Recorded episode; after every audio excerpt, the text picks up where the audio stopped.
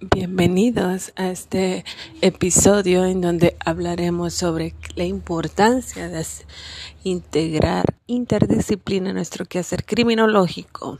Comenzamos.